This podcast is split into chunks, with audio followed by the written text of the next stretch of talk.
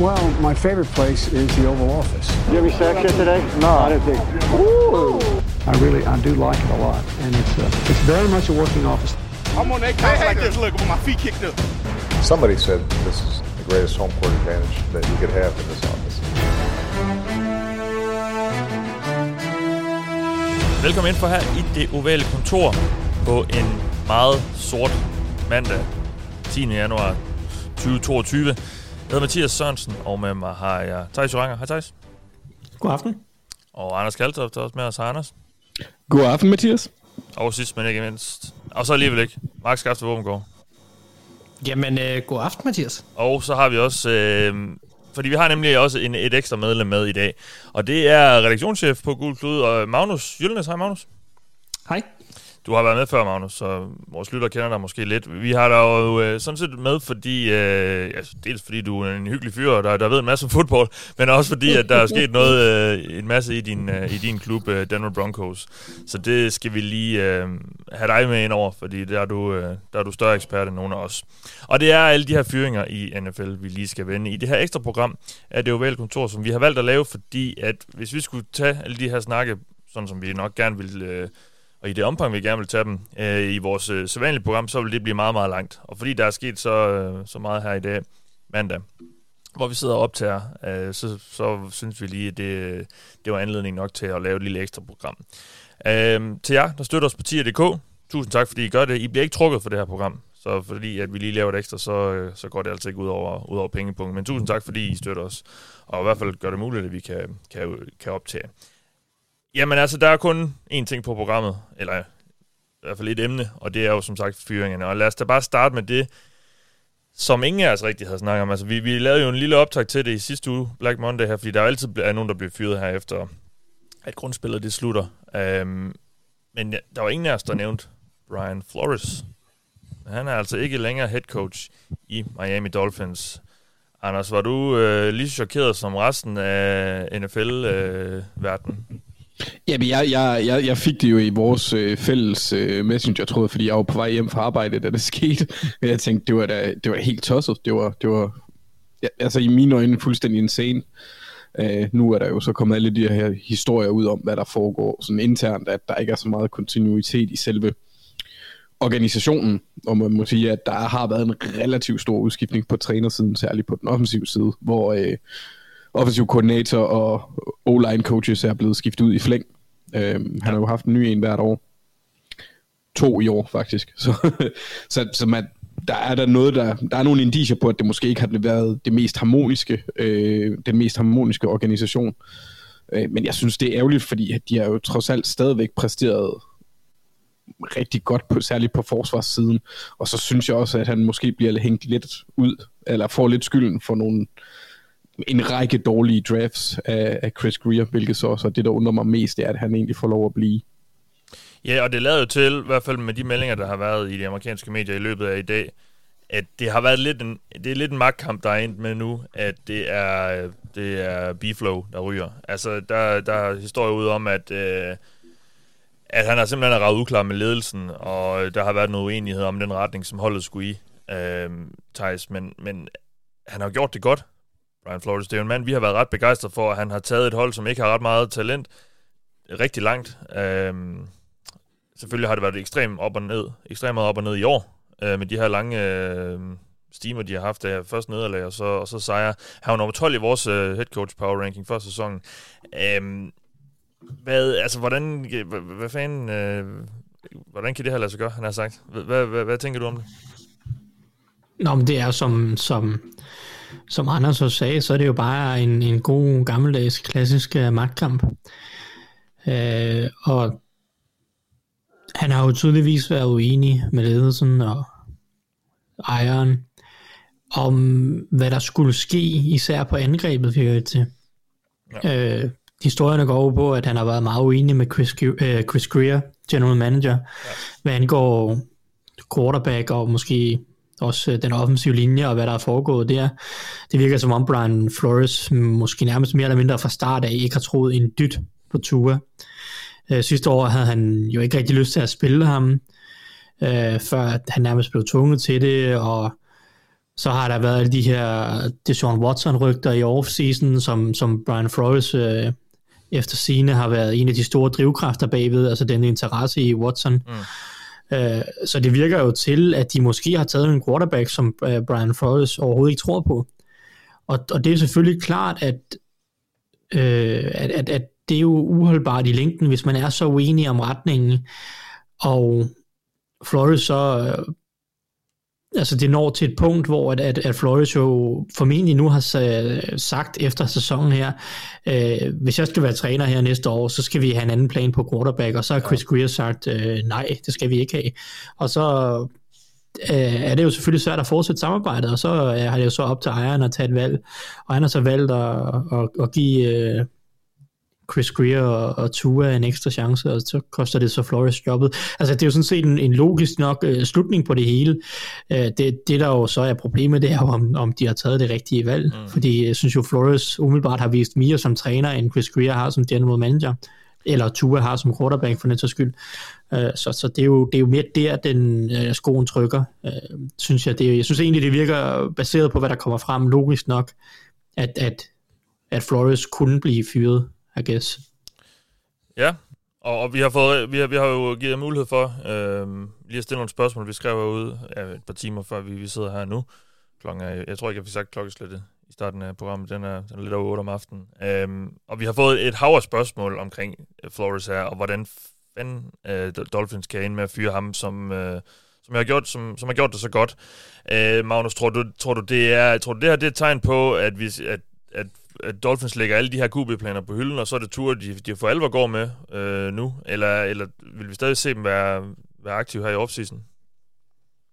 Altså, jeg tænker, at, at nu får Tua i hvert fald muligheden for at vise et ekstra år, at, at det er ham, øh, der ligesom skal satses på. Jeg tror ikke, at, at vi umiddelbart, altså det kan da godt være, at hvis de får mulighed for at, at gå ud og hente Sean Watson, øh, stadigvæk, at det kunne være interessant for dem, men jeg tror lidt, at, at den måske er, er lagt i graven nu. Øh, og, at, og at Tua så ligesom er, det er ham, de ser som fremtiden, og så mm. må vi se, hvor det bærer hen. Altså man kan jo godt øh, over, altså undre sig lidt over, at, at det er Greer, der overlever, når man kigger på nogle af de, de drafts, han har for eksempel. ikke. Øh, og netop det, det ja. faktum, at, at Flores han har gjort det så godt nu her, især den sidste del af den her sæson også har fået vendt rundt på det. Øh, men øh, ja, ja, ja, ja, det kommer også som et chok for mig, det må jeg indrømme. Ja, og, og er det så også det, man skal ud nu? Fordi nu er det jo klart, det, det næste oplagt spørgsmål. Altså, hvad så nu? Altså, skal det være en mand, der kan gå ud og få løst ture, man skal have hentet ind? Eller skal man bare kigge på at hente en, en god øh, mandskabstype, som Flores jo så også var? Altså en, der måske har lidt mere sådan brede kompetencer, eller skal, er, det, er det en, i går så en QB, du, du synes, de bør, de bør fokusere på nu, i forhold til at håbe på at få løst det, som de, de har i turen?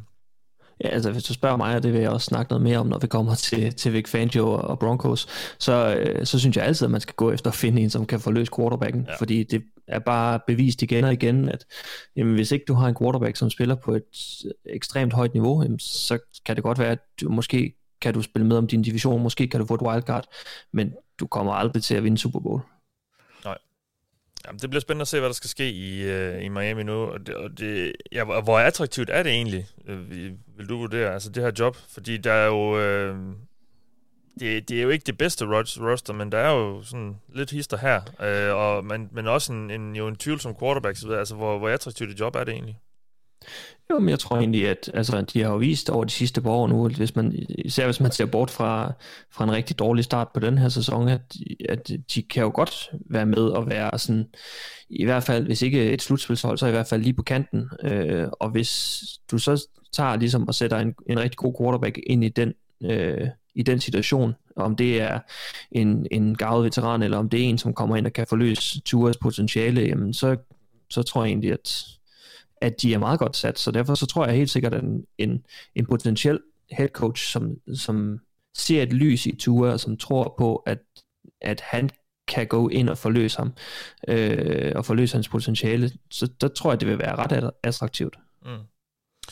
Vi kan lige slutte Miami-snakken her med et spørgsmål. Det er Morten Damkær, der har spurgt os, om, om Flores bliver straffet for Tuas manglende udvikling, eller om der ligger andet bag. Ja, nu har vi selvfølgelig været lidt rundt, Thijs, her, men, men øh, det, han havde jo ikke haft direkte ansvaret for, for, for Tua. Det har han jo så indirekte, fordi han har skulle hyre en offensiv koordinator, og dem har han så netop også shoppet noget rundt i. Øhm, er, er der mere at sige om det her? Altså, det, det, er jo, det er jo ikke den her så specifikke ting nok, der, der har ført til det. Øh, nej, ikke det, det er ikke det, der specifikt ting, men det er klart, at hvis han havde kunnet forløse Tua, øh, så havde han formentlig ikke blevet fyret, fordi så havde ham og Chris Greer formentlig ikke været så uenige omkring retningen. Øh, så det, har jo en, det er jo en, en afgørende faktor i hele det her spil, og, og det var også, det var også en ting, jeg sagde lige inden vi gik på, at hvis der er noget, Brian Flores skal tage med sig, hvis han skal være head coach igen, enten i år eller i de kommende år, eller på et eller andet tidspunkt, for jeg synes jo egentlig, at hans forsvar har bevist, øh, at, at han er en dygtig defensiv koordinator, der kan udvikle øh, forsvarsspillere. Hvis der er noget, som han skal tage med sig til at være, som han skal blive bedre til som head coach i fremtiden, det er, at han skal have en bedre plan for, hvordan han øh, hvordan hans angreb skal se ud hvordan han forløser et angreb, fordi han har haft tre forskellige offensive koordinatorer på tre sæsoner, eller tre forskellige offensive koordinatorkonstellationer, skulle man måske sige, på tre sæsoner, og, og det er selvfølgelig ikke holdbart i længden. Øh, så, så, så hvis han skal være head coach igen, så skal han have en bedre plan for, hvordan hans angreb skal se ud. Hvad er det for en type, han vil have som, som offensiv koordinator? Mm. Og det er jo også i forlængelse af, hvad er det for en quarterback, han gerne vil have til at udvikle. Og, og det har han ikke haft i Miami. Så det er selvfølgelig et klart kritikpunkt. Øh, om han så havde kunnet forløse Tua, uanset om han har haft en god offensiv koordinator eller ej, det, det, er så, det er der jo ikke nogen, der kan vide. Øh, men jeg tror også, det er klart, hvis han havde kunnet udvikle Tua, så havde han formentlig stadig været head coach. Men, men det har han jo følt, at han ikke kunne. Øh, og, og det er jo så det, at, at, at, at brudet sker. Ja, og øh, Anders, vi kan lige... Vi, øh, jeg havde lige faktisk lidt mere, jeg lige spørge med, med, med Flores, fordi han, han er jo øh, i hvert fald øh, i de kredse, jeg, jeg øh, ikke kommer i, men, men holder øje med på, på Twitter og sådan noget, NFL-eksperter og journalister og sådan noget. Altså han er jo, han er jo virket som et ekstremt varmt navn, altså han er, fordi han har gjort det så godt. Altså skal vi bare regne med, at han, han finder et job med det samme, eller tror du, der vil være lidt, øh, lidt, lidt tvivlsomhed ved ham nu, fordi at nu kommer der de her historier om, at han har været lidt problematisk måske at arbejde sammen med, og der er også noget med, er han en af, bare endnu en, en Belichick-assistent, der, der tror, han skal ind i en ny klub og eje i verden, eller sådan noget, altså, eller vil vi bare se ham med det samme komme ud og, og få en ny headcoach-stilling? Altså, nu, nu fik Adam Case et job lige efter, han blev fyret af Miami Dolphins, så øh, det kan da godt være. Alt kan ske. Altså, ja. alt kan ske. Øh, bolden er oval. Men ja, hvis jeg var ham, så ville jeg gøre ligesom Dan Quinn han har gjort. Tag sådan et år, øh, hvis det er muligt, øh, og, og få en... Altså, han kan jo nok ikke få en koordinatorplads, koordinatorplads i New England, så, han, så, så skal han tilbage og blive, hvad, hvad øh, defensive back coach, eller hvad fanden, hvis han skulle være der. Men lige prøve at tage et skridt tilbage og samle tankerne, og så måske få et overblik. Enten det ved at tage et øh, koordinatorjob, eller ved at bare holde en pause. Altså det er jo ikke, fordi han kommer til at mange penge. De betaler ham jo stadigvæk. Øhm, så, så lige tage, tage, tage lidt tid væk, og så evaluere, hvad man gjorde rigtigt, og hvad man gjorde forkert, og så prøve at se, om man kan udvikle sig. Men ja, fordi jeg tror ikke, at det er sidste gang, vi ser ham som, øh, som cheftræner i, øh, i NFL. Det synes jeg i hvert fald vil være synd, for der er masser af trænere, der har fået flere chancer, der har gjort det dårligere. Ja. Hans forgænger var en af dem. Mark, det er egentlig bevidst, at jeg ikke har, har spurgt dig så meget til Miami her. Det er fordi, vi skal til at snakke om Vikings, hvor du jo ja. øh, med, med rette skal en masse på banen. Men, jeg, men vi kan lige høre, er der noget øh, i, i snakken her om Dolphins, du, øh, du vil bringe til bordet, eller som du, ikke, som du synes, vi ikke har fået sagt? Nej, jeg kom lidt ind på det her til sidst, egentlig det der med, måske som du selv også nævnte, den der med at være for Belichick træet og så videre, så synes jeg egentlig også, at noget af det, der overraskede mig egentlig var, at udover selvfølgelig, at han blev fyret, det var egentlig, jeg synes, at han blev på en lidt pæn måde smidt under bussen af Steven Ross i dag, øh, på hans øh, pressemøde. Altså, ja. det blev bare gentaget så mange gange, det der med, kommunikationen ikke har været i orden, fungerende organisationssamarbejde. Altså det blev bare nævnt så mange gange i negative ja. vendinger.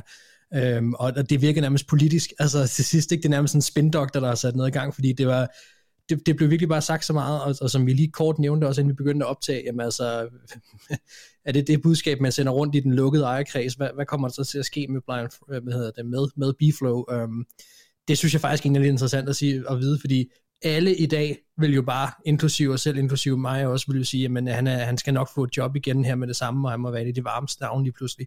Og det tror jeg også er, fordi man bliver overrasket, og følelserne er lidt i ens, men altså, hvis man lige trækker vejret ind og lader der gå en, en lille, et, et, et par uger her, så er jeg faktisk ret interesseret i at følge det her, om det kommer til at have nogle konsekvenser, dukker der mere op i den her snak, og øh, hvor nemt bliver det for ham at få et job? Altså bliver det så nemt, som man måske lige første omgang tror?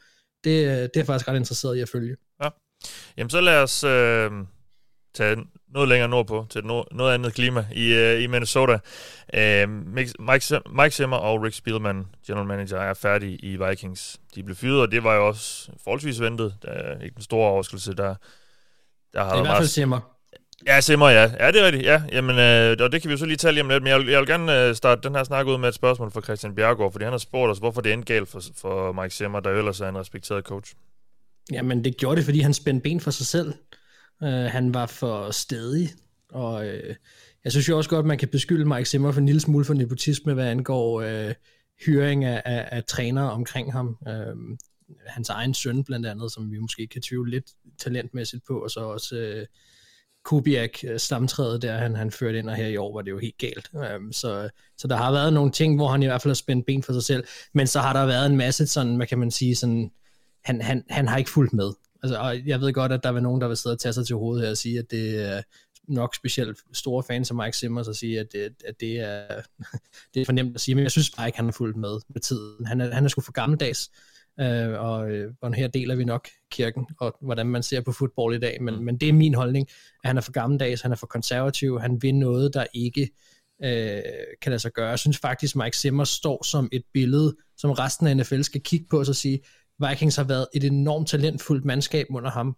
De har også haft gode sæsoner, det er slet ikke det, og jeg, jeg kan rigtig godt lide Mike Zimmer, men de har haft et enormt øh, hvad kan man sige, stjernespækket angreb, og alligevel har man formået at få så lidt ud af det. Det er nærmest en bedrift i sig selv, synes jeg, øh, hvordan det her kunne lade sig gøre, og det har det, fordi han har kørt det på en måde, som har været stok-konservativ og enorm øh, gammeldags, hvis jeg skal være helt ærlig. Ja. Øhm, og, og derfor er det gået galt for Mike Zimmer, fordi han er en respekteret træner, og mange af de ting, jeg godt kan lide ved Mike Zimmer, og som jeg respekterer Mike Zimmer ekstremt meget for, det er den der øh, måske også lidt old school approach, han har, som fungerer på en anden måde. Han er enormt respekteret. Jeg kan godt lide den måde, han ikke... Øh, jeg fik også sagt sidst, da vi sagde farvel, at der skulle ikke være så meget pis under ham. Jeg ved ikke, hvordan jeg skal opsummere det bedre. Det har der ikke været, på godt og ondt.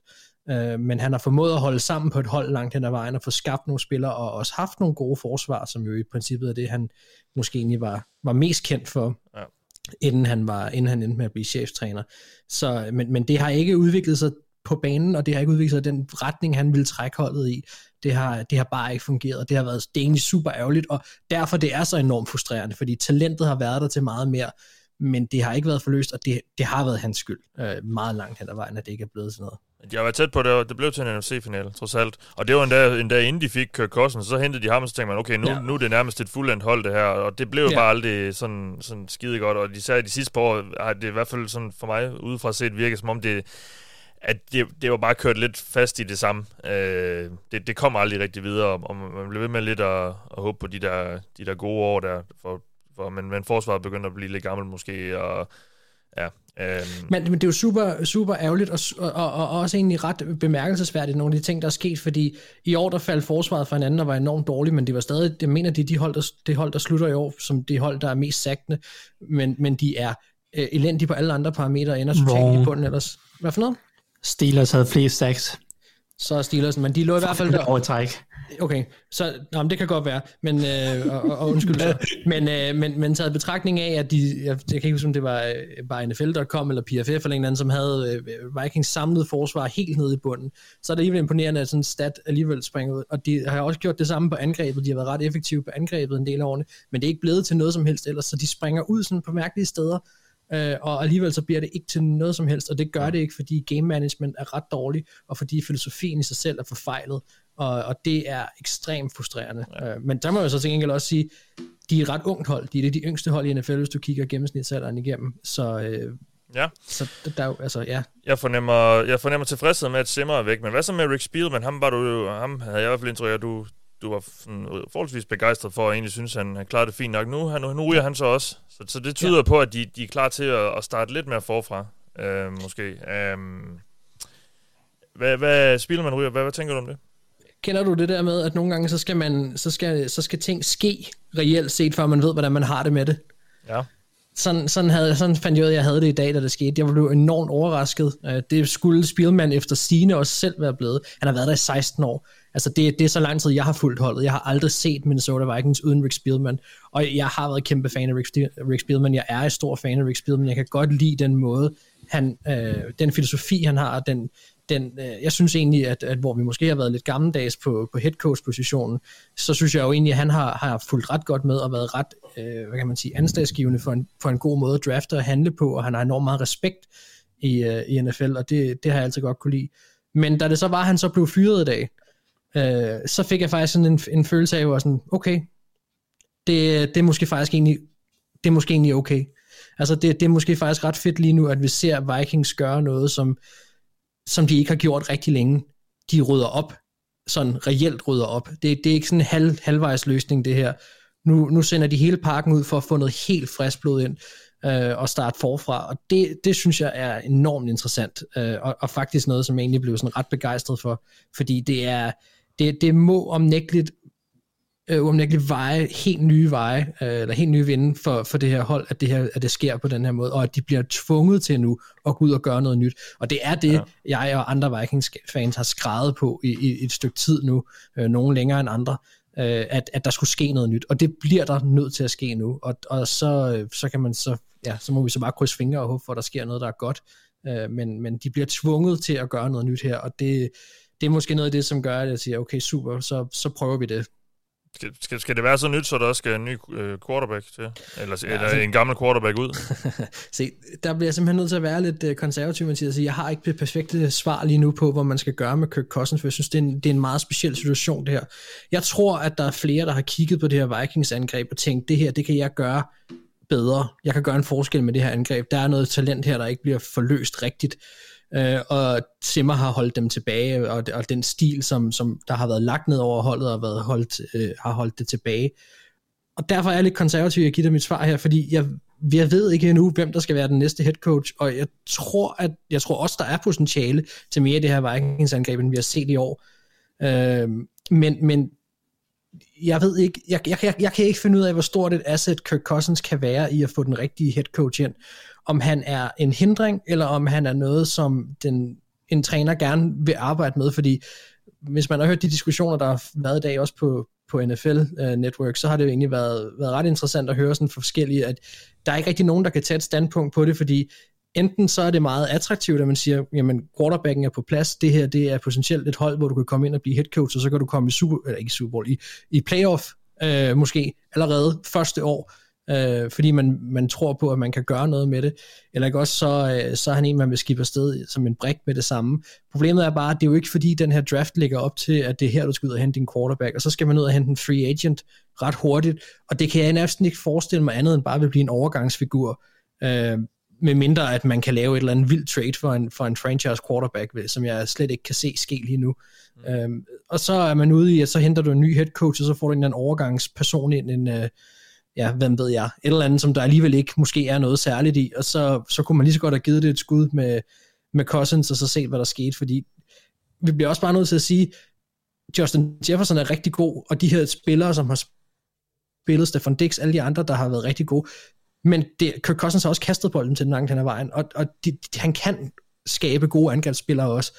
Og jeg, jeg kunne også godt tænke mig at se Kirk Cousins med en offensive-minded head coach, som vil noget andet. Øhm, og det, det synes jeg da helt klart kunne være interessant. Så jeg er lidt konservativ omkring det lige nu. Jeg ved ikke rigtig helt, hvor jeg selv skal stå hen. Det kommer rigtig meget an på, hvad det er for en head coach, man vil hyre, og hvem der er i spil. Fordi Kirk Cousins skal heller ikke spænde ben for den rigtige head coach. For mig er det det allervigtigste lige nu, det er, at vi får den rigtige coach ind, ja. øh, som er offensive minded, og som har en plan med holdet. Og, og så lægger jeg lidt min, øh, min lid i hænderne til den person, øh, som, som end må komme ind. Men man kan så sige, at der skal ske noget med Kirk Cousins, det kan hvad, fordi han må ikke æde så meget, som han kommer til at gøre i år. Så enten så kommer man ud til det, hvor man skal forsøge at forlænge ham et år mere og sprede noget ud igen, øh, eller ikke også, så, så skal man forsøge at, at trade ham. Øhm, øh, og, og her tror jeg igen, vi kommer til at dele vandene. Der er nok nogle, nogle klare for og imod her. Jeg, jeg ligger et eller andet mærkeligt sted inde i midten, og har ikke egentlig helt taget en beslutning endnu. Ja, vi kan da lige give øh, åben, åben øh, hvad hedder sådan noget, Ja, åben for det. Lad pøblen, for, for de andre, lad pøblen for, ja, lad, lad, lad pøblen komme, komme ind her og, og høre, om der, om der er nogen, der har nogle holdninger til, hvad der skal ske i Minnesota. Thijs, jeg ved ikke, om du har noget. Mm, nej, jeg vil nok... Øh... Jeg tror, jeg vil kigge efter noget andet end Kirk Cousins, må indrømme. Jeg tror, jeg vil prøve at trade ham. Starte helt forfra. Starte helt forfra, ja. Øh, med ny træner, ny GM, ny quarterback. Øh, det, det, det tror jeg, at jeg vil prøve at gøre ja. hvis jeg skal være ærlig. Men så tror jeg også, det er, altså, så er det også et super, super attraktivt job. Altså, så det... Men, men, men det kræver jo, at man kan... Ja. Må jeg lige spørge en gang? Altså, fordi at, at det lyder jo sådan set tiltalende nok, det der. Jeg kan bare ikke rigtig finde ud af, hvad er det for en quarterback, man skal starte forfra med nu? Vil du gerne ud og drafte en, eller er det fordi, du tror, at de kan handle sig til en? Ja, jeg, vil, jeg vil nok... Altså, selvfølgelig vil jeg holde øje med markedet i forhold til uh, Russell Wilson uh, eller et eller andet den stil, men altså, det er jo nok ikke så rigtig. Jeg vil gå efter en, en ny ung quarterback, tror jeg.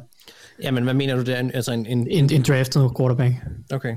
Jeg er bare så bange for, at man... Øh, ja, og, og så meget forstand har jeg heller ikke på det, og så meget har jeg heller ikke fået kigget på det endnu, men i hvert fald, hvad man hører om de quarterbacks, som skulle komme ud af den her draft.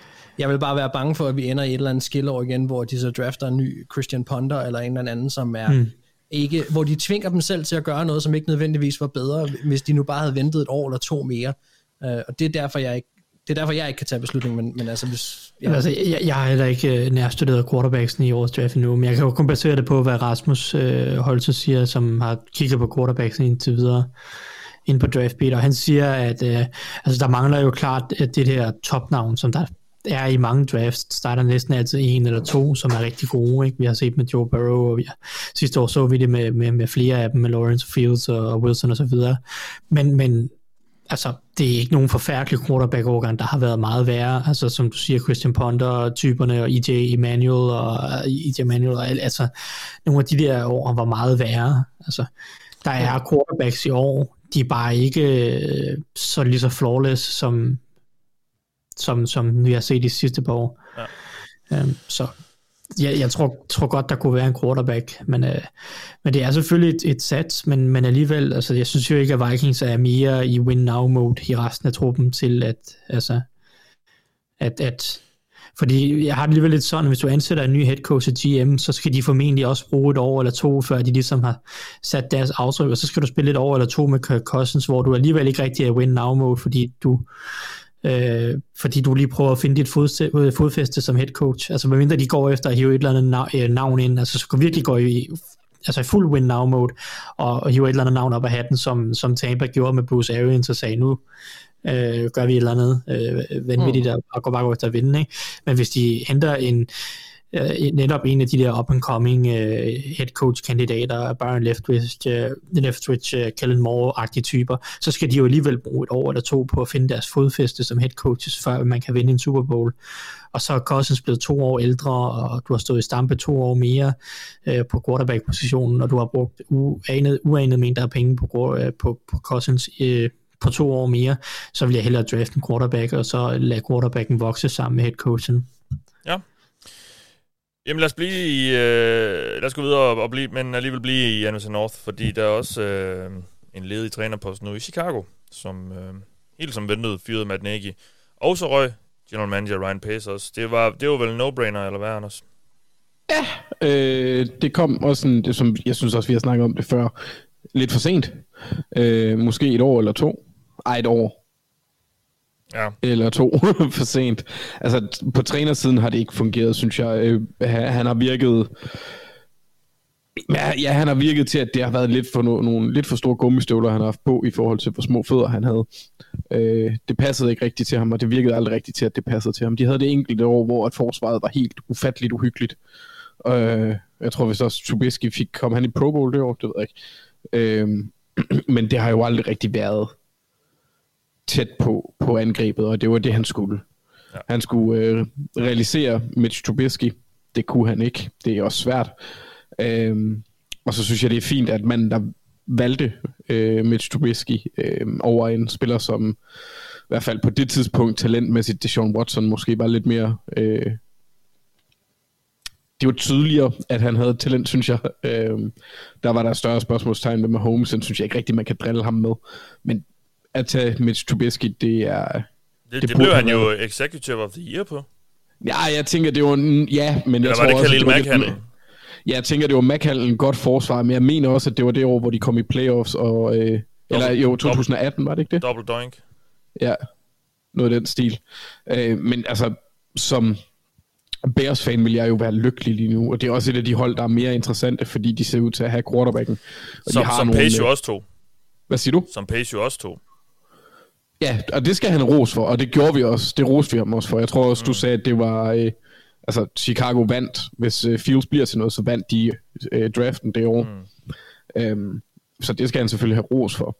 Også at han aggressivt gjorde det, fordi de tradede jo så op fra 20 til 11 for at tage ham.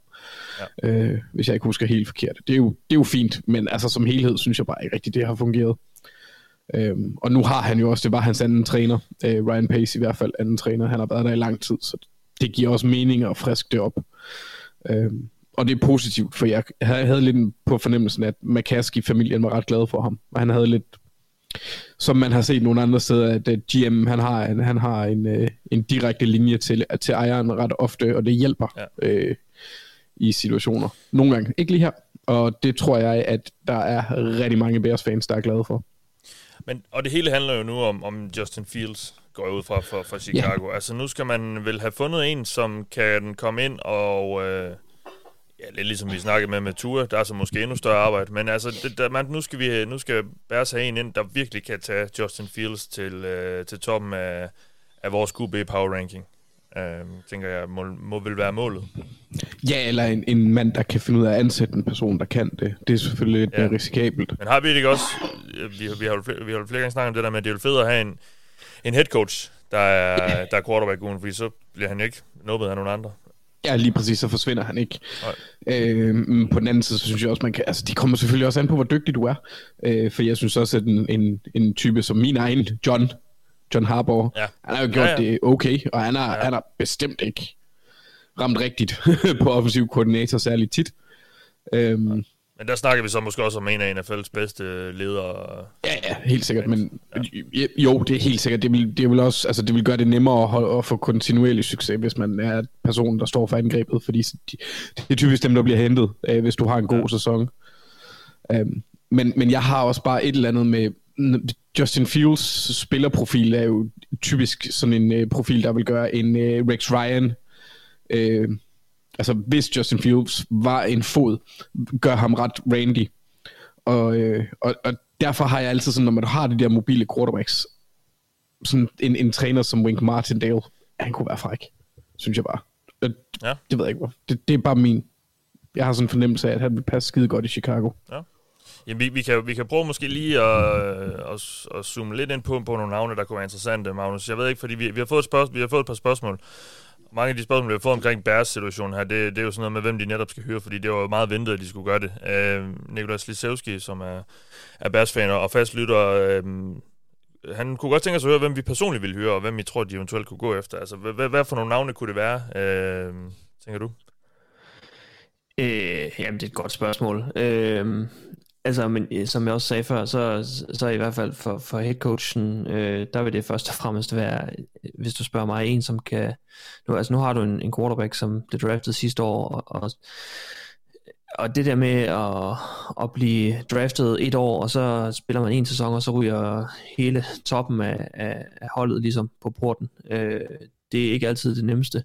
Øh, så det skal i hvert fald være en, der, der ligesom kan se, at komme med en plan for, hvordan skal Justin Fields komme til at lykkes øhm, på den position. Øhm, men det kræver nok i første omgang, at han bliver ansat en GM.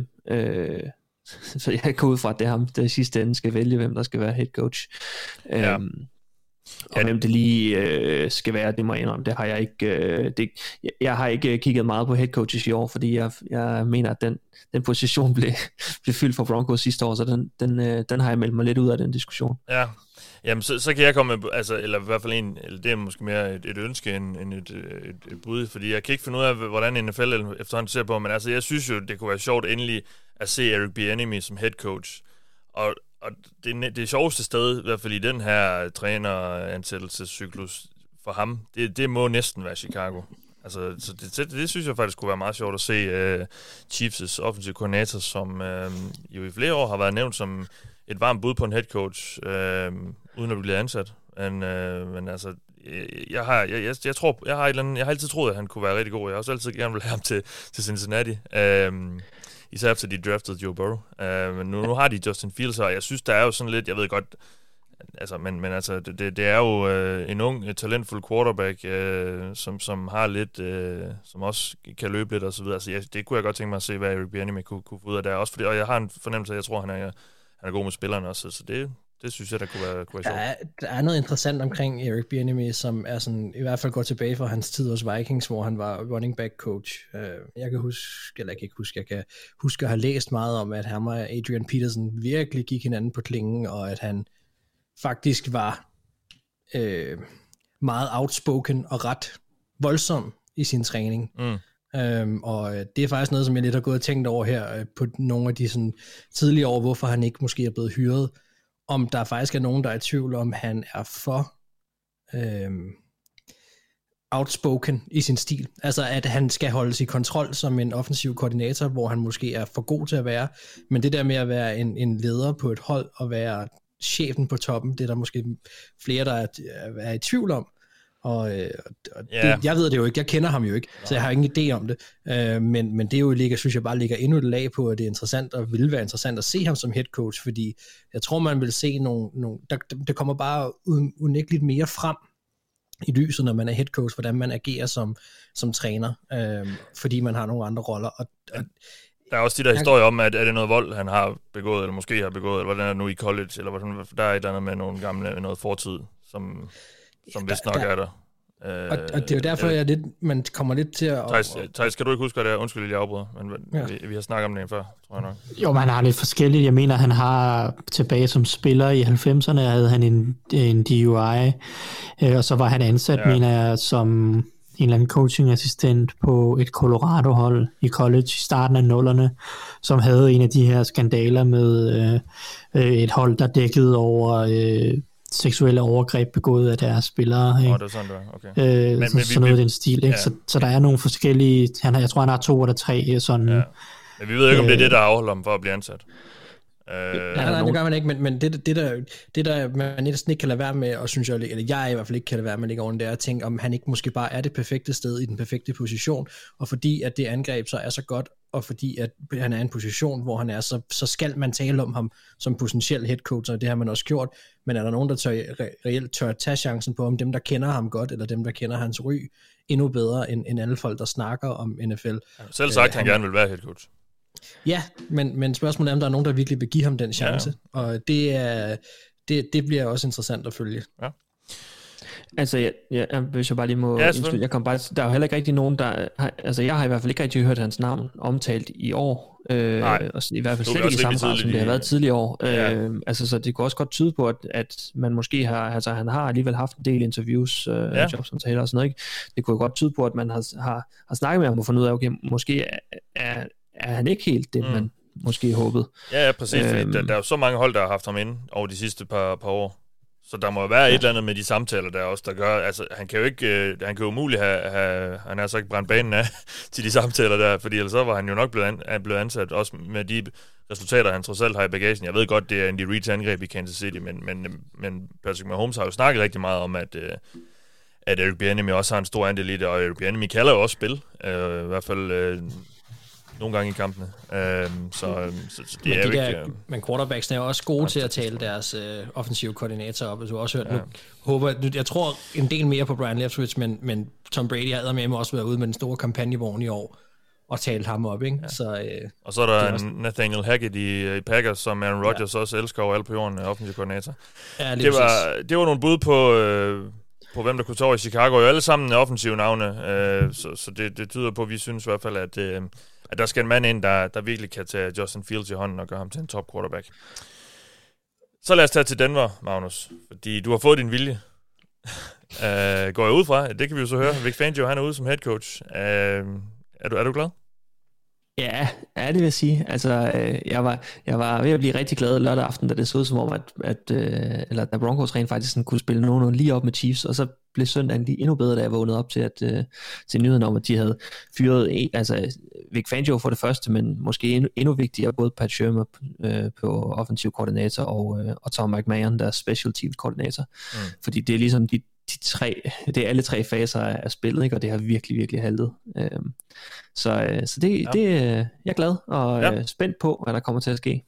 Hvad fanden var det lige, der, der skete i, i, øh, der? Fordi det er jo et godt hold, de har. Den, jeg ved godt, der er noget med en quarterback og så videre, men nærmest alt andet er jo... Øh, hvis ikke middelmådet, så i hvert fald, øh, hvis ikke over middel, så i hvert fald middelmådet. Altså, det, det, er jo, øh, det er jo ret komplet hold, øh, umiddelbart Danmark. Altså, Vic Fangio, hvad, øh, hvis du sådan lige skal opsummere for os, der ikke følger Danmark og ser alle deres kampe, hvad, hvad er det så lige, der, der er gået galt?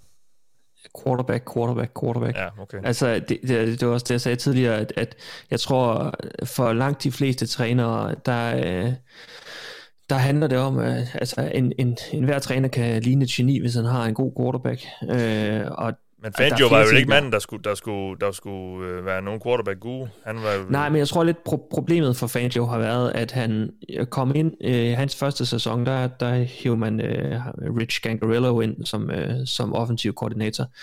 Øh, og da man endelig gav Drew Lock chancen med ham, der begyndte det egentlig at se sådan okay ud, og så, så smed man alligevel ham på porten, og så var det Fangio selv, der gik ud og sagde efter sæsonen, jeg, jeg vil gerne have Pat Shermer som offensiv koordinator, fordi så kan jeg fokusere på forsvaret, og så har jeg en tidligere head coach, som øh, ligesom kan styre den offensive del af, af hele organisationen. Og det har bare vist sig, at, at øh, Shermer han har været virkelig, virkelig, virkelig dårlig til at kalde spil. Øh, så det har, har selvfølgelig øh, gjort det svært, at man ikke havde en quarterback, som er fremtiden på holdet. Øh, men der har også været nogle situationer, hvor man sådan tænkt, ah, var det, var det lige den bedste løsning, I fik taget der? Øhm, og så har der, det har været tydeligt, at han har været en første gang head coach, Fangio. Altså der har været rigtig mange ting omkring game management, øh, som ikke har fungeret. Øh, han har gentagende gange øh, lagt alt skylden for, for nederlag over på sine spillere, i stedet for selv at påtage sig skylden. Øh, og, og sådan nogle ting, hvor man sådan tænker, at ah, det er måske bare, han, han har ikke virket som den bedste leder i virkeligheden. Øh, og jeg tror også, øh, altså jeg tror i sidste ende, at, at det er det, der ligesom har gjort udslaget, og det kan man også høre, når man hører, hvad, hvad general manager George Payton han sagde i, øh, i går, at det, nu, nu var fokus, det var på at finde en, en leder, øh, som kunne styre hele organisationen. Okay. Og hvordan er det nu, fordi øh, der er jo, øh, der er jo sådan lidt øh, uro på, på ledergangen i Danmark. Ikke den sportslige ledelse, men altså, klubben har jo ikke en ejer. Kan, kan, den her, kan den der proces, som der er i gang der, kan det få indflydelse på, på det her, eller hvordan ser du det? Altså, fordi det, det synes jeg, har sådan hørt lidt om i dag, det der med, at, at der er sådan lidt øh, tvivl om det der med, med ejerforholdene jo. Øh, der, der, skal, der skal findes en, en aftager, bogstaveligt talt, efter øh, Pat Bolen. Øh, der, der, ja. der er noget familiestrid der, hvis nok, og så videre. Altså, er det noget, der kan få indflydelse på den her proces, tror du? Ja, altså jeg var faktisk lidt, jeg var begyndt at hælde lidt til faktisk, at Fangio måske ville få en sæson mere netop, fordi at ejer-situationen ikke var helt på plads. Øhm, ja.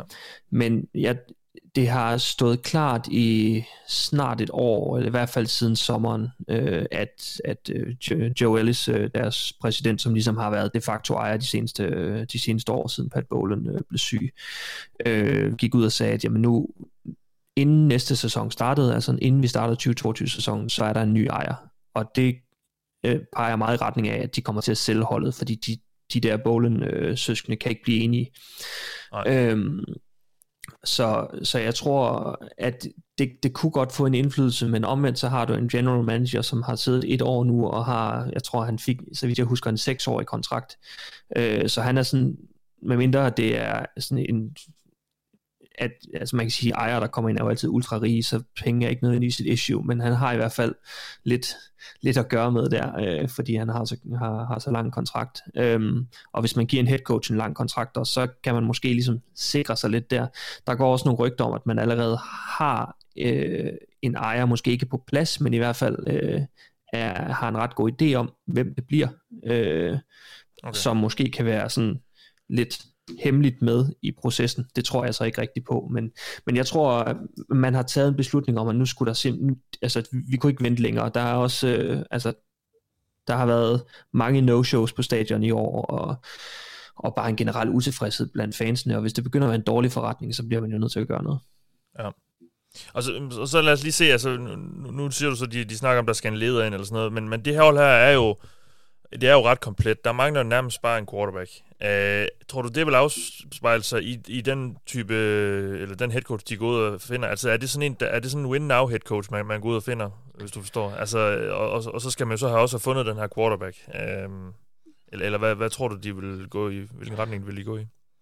Ja, altså, det er lidt... Altså, han sagde i går, Peyton, at han ville, de ville gå til, til søgningen meget åbent, og nu kan jeg se her til aften, at nu er det kommet frem, at de øh, har bedt om at få lov til øh, at holde samtaler med både Kellen Moore fra, fra Cowboys, deres offensiv koordinator, Mm. og også øh, Dan Quinn, deres defensiv koordinator, som jo er lidt mere øh, erfaren, øh, men så også sådan en som Gerard Mayo, som er linebackers coach hos Patriots, og jo tidligere spiller der. Øh, så i virkeligheden sådan lidt en Brian, Brian Flores øh, type. Ja. Øh, jeg tror lige nu, at øh, man vil gerne have en, som har noget. Det, man vil gerne have en, der har noget erfaring.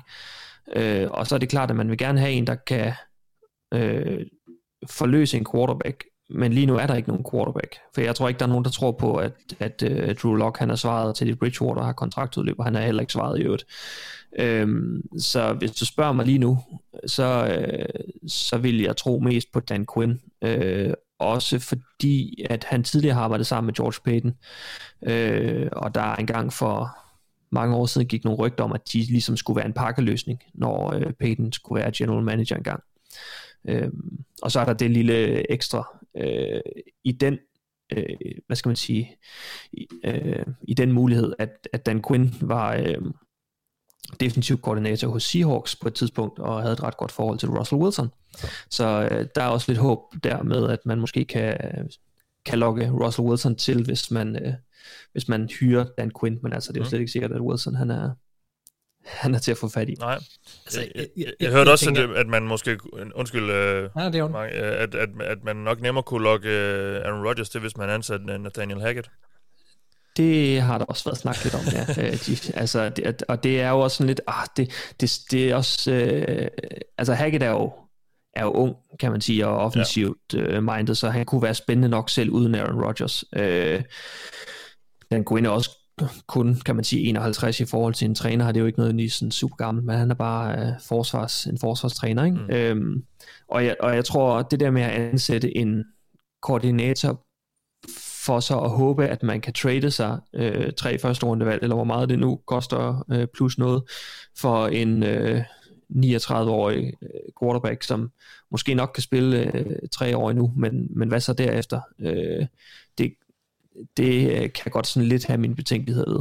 Ja. Øhm, Ja. jeg, kunne, jeg kunne synes, det var mere interessant at hive, altså hvis man hiver Dan Quinn ind, og så sige, jamen så tager vi faktisk, så tager vi for eksempel sådan en som øh, Mike Kafka, som er passing game koordinator hos Chiefs for eksempel, og så hiver vi ham ind som offensiv koordinator eller sådan noget, øh, ja. fordi han kender, han kender lidt til, hvad de gør derovre, ikke? Øh, men, men, men det, alt det der med koordinator, det kommer jo meget an på, hvem, hvem der bliver head coach i sidste ende. Ja, det er klart, det er klart. Mark, havde du noget? Ja, ja, det var bare, da I, da I snakkede om mulige kandidater. Altså, jeg, jeg, jeg, får jo sådan en lille gip i mig. Det ville jeg altså gøre, hvis jeg var Broncos-fan, øh, hvis, hvis, når Dan Quinn bliver nævnt på den måde. Altså, puha, jeg vil være skræmt over, hvordan det var i Falcons, og den måde han, altså jeg ved godt, han har fået en oprejsning i år, men det var så også bare tilbage som, som defensiv koordinator. Jeg vil, jeg vil være bange for at få en ringere version af Vic Fangio. Jeg skulle lige sige, at det ikke bare en, Øhm, yngre, en yngre version af Fangio? Jo, og en ringer. I mine Ja, øjne ja, i ja, hvert fald ja, en ringer. ja, ja, helt klart, Øhm, ja. Med mindre der er den der direkte Russell Wilson connection, som jeg stadig vil have svært ved at se, fordi den, den forbindelse tror jeg egentlig ikke så voldsomt meget på. Altså, altså ringer hvordan? Han sætter jeg, dårligt... jeg, synes, et, Vic, jeg synes, Vic Fangio er en bedre defensiv koordinator. Og, Jamen, det er jo heller ikke jobbet. Nej, men jeg, jeg, jeg tror også, han er bedre. Øh, jeg har et bedre indtryk af ham i hvert fald, som, som game, øh, hvad der, som holdmanager, end hvad jeg fik mm. Dan Quinn i Falcons, fordi det, det blev, jeg blev virkelig efterladt med et meget ringe øh, indtryk af, hvad der blev Og, gjort. altså, det, altså, jeg lad os sige, Dan Quinn han har haft væsentligt mere succes hos Falcons, end Fangio han har været i nærheden af her hos Broncos. Jeg synes også, han havde... Altså, jeg, altså, jeg kan godt forstå, at de sidste par år var ikke super godt, men man skal jo også se helheden. De var trods alt et quarter fra og, og, Og vinde og Super smadre Bowl. Patriots i Super Bowl, ikke? Det er Øh, meget med en offensiv koordinator at gøre også, men det kan man selvfølgelig håbe jo, på igen. det kan du jo, det kan du jo få igen. Altså, Ja, det skal der jo være, men uanset det hvad. Steve, Steve Sarkisian var heller ikke så dårlig igen i sidste ende, vel? Nej, nej, men det er med med en lang vej at gå, og jeg vil bare synes, det var et skridt tilbage for Broncos at gøre det. Men mindre han var vejen til andet. Men, men nu vil jeg smide et navn på banen, som, som måske kunne være lidt sjovt, øh, og det er jo så ham, vi allerede har snakket om, som, som nok vil blive nævnt i mange sammenhæng.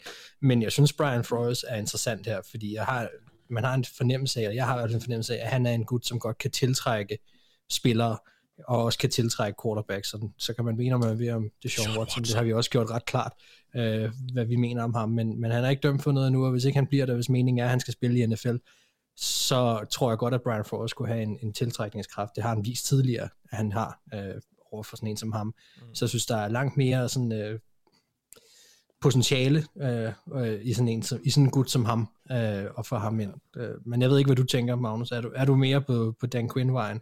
Nej, altså jeg vil sige, at jeg er ikke nødvendigvis på Dan Quinn selv, men jeg tror, det er det, der er det mest sandsynlige lige nu. Øh, altså, øh, i forhold til Brian Flores, min første tanke var også, nå fedt nok, så er det endnu en god kandidat på, på markedet. Øh, men jeg tror også, at altså, noget af det Peyton har lagt meget vægt på, er øh, gode samarbejdsevner, det der med at være en leder for hele organisationen. Mm. Og der tror jeg simpelthen, at det vi hører nu i dag, og grunden til, at Flores er blevet fyret, det er nok til at afskrække øh, og sige, okay, fint nok, det, ham holder vi os fra. Øh, så så jeg, altså, det kunne da være interessant nok at se, men jeg er også... Øh, jeg, er, jeg er faktisk lidt bange for den, det må jeg indrømme. Ja. Øh, altså hvis, hvis du, altså skrev, tror jeg også, jeg tweetede i går, hvis, jeg lige ved at sige, at og det kommer til at lyde øh, mærkeligt måske, men en drømmekandidat for mig, det kunne godt være sådan en som Doc Peterson, øh, fordi han har øh, erfaring, han har vundet en Super Bowl, han er offensivt minded, han har,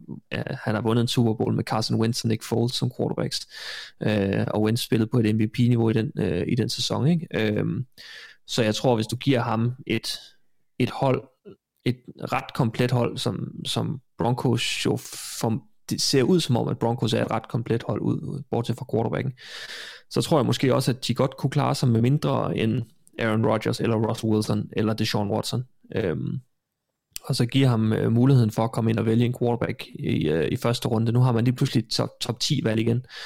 Øhm, plus at man har to valg i anden runde og to valg i tredje runde. Så hvis man har en quarterback, man ser sig, ser sig lun på, så bare skaff ham. Altså. Øhm, og ja, så jeg, jeg kunne godt, ja. Doc Peterson kunne godt være et, et bud for mig. Ja. Jamen lad os lukke den snakken med det, og så lige tage et smut til New York, fordi der er ikke blevet fyret nogen træner der, men øh, ja, det burde det måske. De gengæld skal de have ny general manager i New York Giants, fordi David Gettleman, han går på pension. Så lidt sker der da i Giants, men øh, måske ikke helt nok. Altså, øh, og, der, og der er også nogle stykker, der, der undrer sig. Både Jakob Teilgaard og Morten Karstein har spurgt os, hvorfor Joe Judge ikke er fyret for længst. Og så ender Brian Flores der med at blive fyret før Joe Judge. Øhm, Thijs, øhm, kan du svare på det? Det kan vi vel ikke. Der er ingen logik i det. Øh, nej, nej, ikke, ikke definitivt. Det, jeg kan simpelthen ikke læse øh, tankerne hos, øh, hos Mara-familien og, og company nej. i ledelsen af Giants. Øh, det, så, så vil jeg nok optræde i cirkus, hvis jeg kunne det. øhm, men altså, jeg, jeg tror, grunden er, øh, som der er folk ude at sige, at, at Mara-familien er jo en stolt, øh, traditionsbunden øh, ejerfamilie i, i NFL, ja, og de er, kan ikke lide... Hvad, hvad siger du? Det er NFL royalty. Lige præcis. De kan ikke lide, at det, der er en masse turbulens omkring holdet. Og de er sikkert super trætte af, at de har haft Ben McAdoo og Pat, øh, Pat Shermer inde i, i så korte perioder, at de var sådan, ej, vi har ikke lyst til at fyre en træner igen, fordi det, nu, bliver, nu bliver vi til et cirkus, uh, apropos. Og, og, og, og så hvor trænerne øh, bare uh, går ind og ud af svingdøren, og det, det vil vi ikke have, så vi vil hellere prøve at udvise noget tålmodighed og tage en sæson mere. Ja. Og, og, og, og det er jo en nobel tanke. Problemet er, at, at, at Joe Judge med 98% sikkerhed er, er sunk cost. Altså, han, han er... Det, det er meget, meget svært at forestille mig, ja. at han vender skuden ja. øh, på det her Giants hold næste år. Sådan som holdet generelt har set ud i år, Øh, det har været dårligt coachet. Øh, angrebet har været en joke. Øh, åh, jeg synes ikke, spillerne har virket til at, at købe det. Alle, øh, altså jeg synes, jeg synes, der er, altså, off-season, øh, du ved, der er muren i krogene, det er, der også, det er der også nu, ikke? Altså, helt op de sidste par uger her, op til spørgsmålet, bliver han fyret, bliver han ikke fyret? Altså, man hører bare øh, folk, der står og snakker om, at omklædningsrummet, der er mange, der er trætte af ham og sådan ting. Det er bare, næsten umuligt at vende den skud. Især fordi de ikke har en quarterback, altså, som, som ligesom kan motivere folk til ligesom at stemme sammen bag ham. Ja. Så, øh, så kan det godt være, at Gettleman ryger. Og de har to første rundevalg. Så der er selvfølgelig en mulighed, hvis de nailer de to valg, så, så kan de selvfølgelig blive markant bedre næste år. Ja, jeg, synes, ser, jeg, jeg, jeg synes, det ser godt nok svært ud for George, og ja, det, det virker sådan, som om man bare... Sådan som de givet op de sidste tre uger. Ja, det virker som om man bare skubber problemerne ud i fremtiden, eller, eller skubber trænerskiftet ud i fremtiden, fordi Judge, altså ja, okay, jeg har også... Øh, jeg har også solgt øh, uh, Zach Taylor uh, som, som den dårligste head coach i NFL et par gange. Nu, nu står de så, hvor de står, Bengals. Så selvfølgelig kan ting ændre sig. Men der, ja, som også siger, der er godt nok lang vej igen. Ja, ja og, og det, det er næsten ærgerligt også, fordi det er det tidspunkt nu her. Man kan sige, øh, uh, Zach Taylor, uh, der havde man en ung quarterback, og det var, det var færre ligesom at give ham chancen for at prøve at bygge et, et relation op med ham, og så videre. Og, uh, nu står du som Giants med uden en general manager. Du står med en quarterback, der næste år går ind i sin sidste, absolut sidste chance. Du har to ja. første rundevalg i år. Der kommer en ny general manager ind. Hvis du havde fyret Joe Judge, altså du kunne have startet helt forfra nu. Ikke? Du kunne have mm. startet mm. helt forfra og sagt, to første rundevalg, ny quarterback øh, i draften, ny træner, ny general manager, så starter vi bare altså, helt forfra. Nu bliver det sådan noget mærkeligt noget, så kommer der en general manager ind, så skal han leve med Joe Judge et år, han skal leve med Daniel Jones et år, han skal bruge to første rundevalg på noget, som han ikke ved, om har samme retning om et år igen, ikke? Altså, det, det, er sådan et, det bliver sådan et, ja, det er mærkeligt, øh, ja, det, jeg synes, det, det er uheldig timing og uheldig beslutning. Så, ja. Tror I, at Dave, tror jeg, at Gettleman havde besluttet sig for at gå på pension, før han fandt ud af, at Joe George ikke ville blive fyret? Jamen, det er godt spørgsmål. Altså, det, der kom jo en melding ud for et par uger siden om, at, at Judge ville blive og sådan noget. Og øh, jeg så også i går, at stod han og tog billeder vist med familien på sidelinjen før kampen og så videre, så, så der, han havde jo nok besluttet sig. øh, men, øh, men det er klart, at han har nok bare tænkt, nu skal jeg bare væk. Jeg kunne, jeg kunne bare lige se det der, de kørte det der, øh, hvad var det, et sneak på tredje og ni går fra deres ja, egen fire linje, ja, ja. og så, og så jeg kunne lige se ham sige, nej, det er slut, det ikke mere, nu, nu, nu skal jeg ud, før, før jeg hænger på endnu et år med, ja. med Joe Joshua. Ja, det var med ynkeligt. Um, jamen, det er jo, det, og det er også derfor, jeg var sådan, jeg var, det, det tror jeg også, vi nåede at snakke lidt om i sidste uge, altså det, det, er jo, det har jo været så, så dårligt de sidste par uger, at selvom der var kommet den melding der om, at han ville blive Joe Judge, så var man sådan, okay, det, kan de godt nå at trække tilbage. Eller så burde de. Det skal fordi, de nå at øh, trække tilbage, ja. Det gør de jo ikke, så var han blevet fyret nu. Nej, nej, det, det er klart, det gør de ikke, men, men den følelse, man fik, at det, ja, ja. Var, det skal de gøre. Ja. Men jeg synes virkelig, at, at man skal ikke undervurdere, hvor latterlig en stor udfordring Giants og ledelsen har sat op over for dem selv med at skulle bygge Joe Judge op for bunden i folks og, og deres egne fans øjne igen. Altså, det er en, jeg synes, ja. det er en vanvittig opgave, de har sat sig selv foran og hvis man kører den her, hvad de, de lidt bliver nødt til nu, som er sådan lidt en run and gun parring med en ny uh, general manager, altså så bliver Joe Josh vel på en eller anden måde nødt til at være med ind over, hvem bliver GM, og får han lov til at sætte aftryk på det. Altså, øh, hvis han gør det, så, så han måske, sætter han måske aftryk på en beslutning, som han om mange år slet ikke har noget at gøre med, øh, men han fik lov til at være med ind over på en eller anden måde. Jeg synes, det er ja. så uheldigt, at man vælger at, øh, at beholde ham, fordi selvom de har haft samtaler med ham i dag og så videre, så har han jo stadig en eller anden form for magt i, i situation eller i organisationen, at, alene bare på grund af sin, øh, sin, sin head coach stilling, og, og ja. han skal bare jeg, jeg tror ikke, folk kan godt min holdning til ham, han skal bare holde sig ud af indflydelse. Altså. Jeg tror ikke, han, er, han holder hele sæsonen ud næste år. Det ved jeg godt, det er rimelig nemt at sige, fordi det, det er så stort et kaos lige nu. Men, uh, men så skulle han bare have fyret, jo ikke? Ja, og, hvis Mar- og, hvis, og som du siger, Thijs, hvis Maras øh, familien de ikke vil tage ansigt, så skulle de have fyret ham nu sådan så det ikke bliver endnu mere latterligt. Men øh, det ved jeg ikke. Nå, lad os lige øh, tage et par spørgsmål herinde, vi lukker ned. Um, Oscar Lindholm spørger, om der er andre longshot-flyvninger, som Flores er typer som Arthur Smith og Mike McCarthy troede. Jeg tror ikke, Arthur Smith ryger. Det, det, det, det tror jeg simpelthen øh, på ingen måde på. Altså, Mike McCarthy har jo taget Dolphins, eller kæft, uh, Cowboys her nu her i slutspillet. Men altså, øh, og vi har jo også snakket lidt om det før, hvis de nu får pryl her i weekenden, øh, og ryger ud, og, og holdene begynder at hive og flå i Kellen Moore, kunne man så ikke måske forestille sig, at uh, Jerry Jones han, han uh, beslutter sig for, nej, så, så fuck det, så, så fyrer uh, Mark McCarthy og får frem og Kellen Moore? Jo. Okay, fint. Næste spørgsmål. Jamen, det er det korte svar. Det, ja. Jeg kan ikke se, hvordan der skulle være noget galt i det. Nej. Altså, jo. Og, og, og, og kunne der komme en, en Doug Peterson-fyring i år? Sådan en, øh, et par uger efter, eller hvad? Nogen bud på, hvad det? Hvis det sker, så tror jeg, det er Pete Carroll, Ja, der jeg skulle til at sige ham, Ja. der har været får lov til at få sin helt egen afsked om en uge eller noget stil. Yes. Hvis det sker noget i den stil. Ja. Okay. Jakob Tonnesen spørger om, hvilken træner, der potentielt bliver fyret i denne uge. Siger jeg gå hen og blive en vigtig del, af en vigtig øh, defensivt offensiv koordinator. Ja, altså en, der, der kunne blive det, hvis han i hvert fald gider at, at træne igen lige med det samme, det er jo Vic Fangio. Jeg tror rigtig mange gerne vil have ham som defensiv koordinator.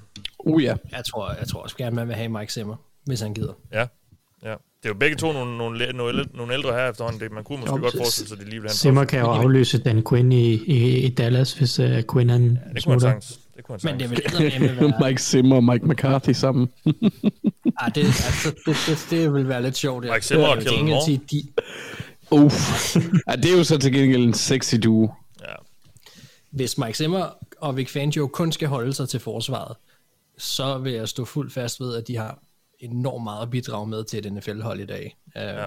Så de vil da være... Altså hvis, hvis, hvis Jim Harbaugh han kommer ind på noget plan i NFL, så er der en mulighed for, at Vic Fangio han kan blive hentet der. De har trods alt arbejdet sammen før. Det tror jeg, der er en ret god mulighed for. Hvis jeg skal være helt ærlig. Altså, der er ikke nogen tvivl om, at han kommer til at... Hvis han vil, så kommer han til at få et, altså, et job i morgen. Jim Harbaugh. Øh, nej, Nej. øh, Nå, Fangio. Ja, ja, ja, ja. Øhm, og jeg tror, hvis, hvis Harbaugh kommer ind, så, øh, så er det en logisk, en logisk parring der. Mm. Øhm, Hvor, hvor har de arbejdet sammen? I San Francisco. Var han han var Nå, defensiv koordinator, da de var i Super Nå, Bowl. var det, nå, var det ham? Nå, okay. Ja. Så langt tilbage kan jeg ikke huske. Eller, det havde jeg ikke. Ej, altså, jeg, jeg, det var jo der Ravens vandt Ja, ja, ja. den seneste Super Bowl, hvilket selvfølgelig også er rigtig langt tilbage. Men øh, jeg kan sjovt nok huske det. Han ja, er også ja. rigtig Jeg var ikke, jeg gammel. var ikke født sidste gang, mit hold vandt en slutspilskamp, så du skal ikke brokke dig. Nej, nej. Øh, altså, jeg håber, jeg håber, det ændrer sig i den her uge, Mathias. Ja, det håber jeg også. Men øh, nok om det senere på ugen. Um, hmm, Christian Norbæk spørger, er trænerne ikke for afhængige af deres quarterbacks, når holdene evaluerer dem? Dårlig QB lige med stor risiko for fyring. Mm, det ved jeg ikke. Er det det, Thijs? Det, jo, i en eller anden grad er de, men jeg ved ikke, om de er for afhængige. Altså, det er den vigtigste opgave, det er at, få, det, altså, det er at kunne kaste bolden. Ja. Og det kræver typisk en god quarterback, og du skal have en god quarterback, så skal du enten udvikle den, eller udvikle ham, eller øh, kunne iscenesætte ham. Og det er jo en af quarterbackens, øh, eller hvad hedder det, trænerens store for, øh, sådan, fornemmeste opgaver, det er Ja. Ja. kunne iscenesætte en quarterback. Så det, det er jo en stor del af det. Jeg ved ikke, om det har for stor betydning, eller for lidt betydning. Nej, det ved jeg heller ikke. Det, Det- kan, det- det, kan jeg ikke lige vurdere. Nej, nej, nej. Men det er, det er, det er, den, for, det er den største opgave, Ja. tror jeg, udover øh, generelt mandskabspleje. Altså, Mm.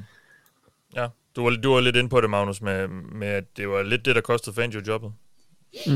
Ja, ja, dårligt jamen, det, altså, for, for mig er der ikke nogen tvivl om, at, det, at, at trænerne er, jeg ved ikke, jeg synes ikke, de er for afhængige af deres quarterback, men de er, ja, han har sagt 100% afhængige af deres quarterback nærmest, ikke? Ja. Øh, altså fordi du kan være nok så god træner og have nok så godt et forsvar og, og, og være nok så god til alt muligt andet, men hvis du ikke har en quarterback, som kan finde ud af at læse spillet og finde ud af at kaste bolden, jamen så, så kommer du bare ingen vegne. Øh, og Broncos er et ganske godt eksempel på det de seneste, ja, siden 2016, der sidste, mm. sidste gang, de havde en, en winning record, ikke? Øh, altså, så hvis ikke du har en quarterback, så, så, er det, så falder det tilbage på headcoachen, og man kan sige, det burde jo falde tilbage på general manageren i virkeligheden, ikke? Øhm, men, men de to, må man formodes, har et så tæt samarbejde, at, øh, at det ligesom er, er dem begge to, der er Ja. ansvarlige. Øh, og, og tit er det jo øh, general manageren, der også har en stor indflydelse på at, at fyre headcoachen, og det er klart, at så han fyrer ikke sig selv, så er der ligesom kun en, han kan fyre. Ja, ja. Altså, man kan sige lidt, at deraf kommer den der snak, vi har haft så også om tidligere, om det måske godt kan være en fordel at have en offensiv-minded head coach, ikke? Altså, det er i hvert fald en anden, en anden opgave, øh, noget måske nemmere opgave at stå for, fordi du bliver mere varet opfundet for lidt, hvor, hvor det giver mening, kan man sige. Altså, de, uh, hvis det er en defensive-minded head coach, som sidder og angrebet ikke præsterer, så falder det jo selvfølgelig også tilbage på ham, og så kan dit forsvar igen, som det også bliver sagt, være nok så godt, men, men organisationen skal køre, og det gør den kun, hvis din quarterback kører. Ja. Så det, øh, ja. Ja, hvis du har en offensiv coach, så beholder du ham også. Altså, øh, uanset hvor god, hvor god quarterbacken bliver, ikke? fordi det er jo også tit et problem, at så ryger den offensive koordinator videre. Mm. Øh, men hvis din offensive koordinator er din head coach, så, så bliver han. Mm. Det er det. Frederik W. A. Eriksen spørger, om klubberne er blevet for dårlige til at høre general manager og head coach sammen, samt at have, have samme forventninger. Øh, tålmodighed virker nogle gange opbrugt, opbrugt alt for hurtigt, øh, eller for langsomt. Er der for dårlige quarterbacks, eller head coaches til det, NFL forlanger? Altså, jeg ved ikke, jeg synes måske, han har fattet lidt. Altså, der er jo, det, de er jo ikke super kreative holdene. Altså, men der er jo så også det her, jeg læste faktisk en ret øh, god øh, artikel lige netop omkring det her emne på, på The Ringer her i sidste uge, var det uh, sådan lidt om det her med, altså det er jo ikke en ret stor, altså fodboldklubber, uh, altså soccer, rigtig, rigtig fodbold, de kan jo hente uh, trænere fra, fra hele Europa og alle mulige nationaliteter, men der er jo nærmest kun uh, amerikanere og så videre, uh, der, der kan blive hyret som helst. Altså det er jo ikke, det er jo ikke så stor en, uh, en pulje af folk, der måske kan være amerikan eller NFL head coaches, og uh, og der er heller ikke så meget kreativitet i det her med at hyre general managers osv., fordi det, det er tit sådan lidt, man kører efter den samme model, så hyrer man en eller anden assistent på det hold, der vandt Super Bowl året før, eller noget i den stil, eller så videre. Øhm, er, er, er, men jeg kan jo så spørge jer, er de, er de blevet for dårlige til at, at hyre? Øhm, det, altså, jeg synes ikke, at det er det, som sådan man kan sige det overordnet set. Altså, jeg tror, at der er en blanding. øh, du ser for eksempel Shad Khan, der bliver, hvor de bliver sådan lidt øh, fortryllet er måske det rigtige ord, af, af, af visse kandidater, som sådan har en evne til at præsentere sig selv. Det er jo lidt et problem generelt med job, øh, jobsamtaler og sådan noget, at, at karisma og, og sådan den der øh, kan man sige, ethos, der er omkring en person i forvejen, øh, har, en, har en relativt stor indflydelse, og så det er indspiste nepotisme noget gør jo også, at der er nogle genganger. Men jeg synes, den er svær, fordi jeg synes ofte, at, at klubber har været utålmodige i forhold til, at altså tre år er ikke ret lang tid at blive ekspert i et, i et nyt job på. Altså et cheftrænerjob er meget anderledes end en koordinatorjob, assistentjob, eller hvad fanden det nu ellers har rundt og lavet. Det er en helt anden verden at være i. Det er nogle andre ting, du skal gøre. Så, så jeg synes tit, at, mm. at det har været, de har været for utålmodige. Og så har vi så sådan en, en, et eksempel som Shad Khan, som er for tålmodig. Så altså, han har egentlig den tilgang, jeg gerne vil have. Han kan bare ikke finde ud af at hyre de rigtige mennesker. Nej, nej. Altså, vi, vi bliver også nødt til at sige, og det er så måske også det, man kan vælge at se som en charmerende del af NFL, det er, det er så lukket en klub, men det kan du også tale mere om, Mathias, det her, og, og vel egentlig også Thijs, det der med, at der er altså også bare, det er bare så forskelligt fra franchise til franchise, hvordan man kører det her, og der er bare det der med tålmodighed eller ikke tålmodighed, det kan også bunde i årlange traditioner om, hvordan man kører en klub, hvilke typer mennesker man kører den med, og hvordan det generation til generation udvikler sig. Holdene er vidt forskellige afhængig af, hvad for nogle ejere de har, og hvad, for, hvad kan man sige, et udtryk de har udadtil. Og det er også nogle gange det, der gør, at en træner bliver hængende lidt for længe, og at der bliver taget nogle beslutninger. Og måske også omvendt, altså at man trykker hurtigere på aftrækkeren. Øh, der er nogle, det har meget at skulle have sagt, og det er svært derfor at skære NFL og holde over en kamp øh, som, øh, som der lidt bliver gjort her, fordi det har bare enormt meget at gøre med, hvordan de individuelle klubber er sat op. Der er jo kæmpe forskel på Jerry Jones og Iron A i Bengals for eksempel. Ikke? Altså, mm. man kører holdene på en fuldstændig forskellig måde. Ja, ja. Nå, Magnus, jeg kan se, at dit hold vil snakke med Eric Bieniemy nu. Ja, det er så godt lige, den var kommet nu, og, og Nathaniel Hackett, som vi snakkede om tidligere ja, også. Ja, ja. De, Broncos vil bare gerne snakke med alle. Ja. De, det, det, det, det, der, du sagde med åben, det er vist rigtigt. Ja. Altså, det, det er jo også den bedste måde at gøre det på. Altså, det er jo bare at få alle ind i, øh, så meget som muligt, at få så mange indtryk. Ikke? Altså, ja. Der er ikke nogen grund til ikke at høre fra alle. Nej, nej, nej. Øhm, Torben Bolsgaard spørger, om jeg gerne stadig vil have Zach Taylor fyret. Nej, det vil jeg selvfølgelig ikke. Jeg, min anke har altid været mod Zach Taylor, at han ikke kunne vinde kampe. Det har han så vist i år, han godt kan. Endda også mod gode hold. Så, så nu, øh, nu, nu er jeg rimelig, nu er jeg noget, noget med fortrøstningsfuld. Mathias, øh, bliver man lige sige, at Adam Gaze han kommer også i slutspillet et år, mener jeg, med Dolphins. Ja. Det gjorde han, tror jeg. De mødte Steelers ja. og tabte. Ja. ja, ja. Men altså, hvis du nu laver mig snakke færdig, så vil, jeg også, så vil du også høre mig sige, at jeg stadigvæk ikke er solgt på, at, at Zach Taylor manden, at Zach Taylor manden, der skal, der skal føre Bengals til noget rigtig stort, men han er kommet over den hurdle der med, som er en ret stor hurdle, og som er en ret vigtig ting med, at, at han kan vinde kampe, også endda på udebane, som han nærmest aldrig har gjort før i den her sæson. Øhm, og de sidste Men du mener, det er ham, der har vundet, vundet kampene i år? De sidste par uger har han også sluppet, uh, sluppet Joe Burrow løs. Um, så, så jeg begynder at, at tro på, at han, at han, uh, han kan nogle ting. Han kunne jo også netop være et eksempel på en mand, der havde brug for at udvikle sig og lære at være i den rolle, for han, man kunne tydeligt se i starten, ja. at det var ikke et sted, han følte sig hjemme.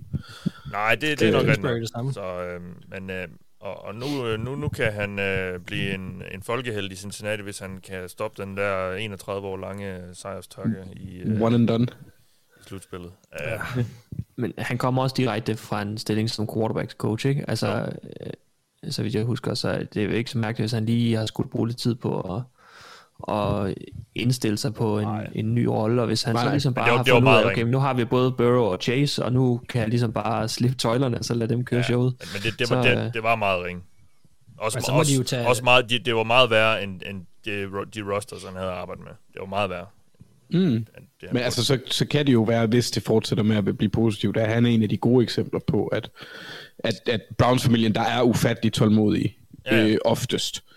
Øh, at det faktisk betaler sig Ja, en gang imellem. Helt klart, ja. Uh, Martin Torp Villemo spørger, hvilket, uh, han skriver selv et klassisk spørgsmål, hvilket job af de PT6 er mest interessant? Det er vel Broncos, er det ikke? Der er så lige en rimelig nederen division, du skal til at spille i. Eller, Ja, det, det tæller rimelig meget ned. ja.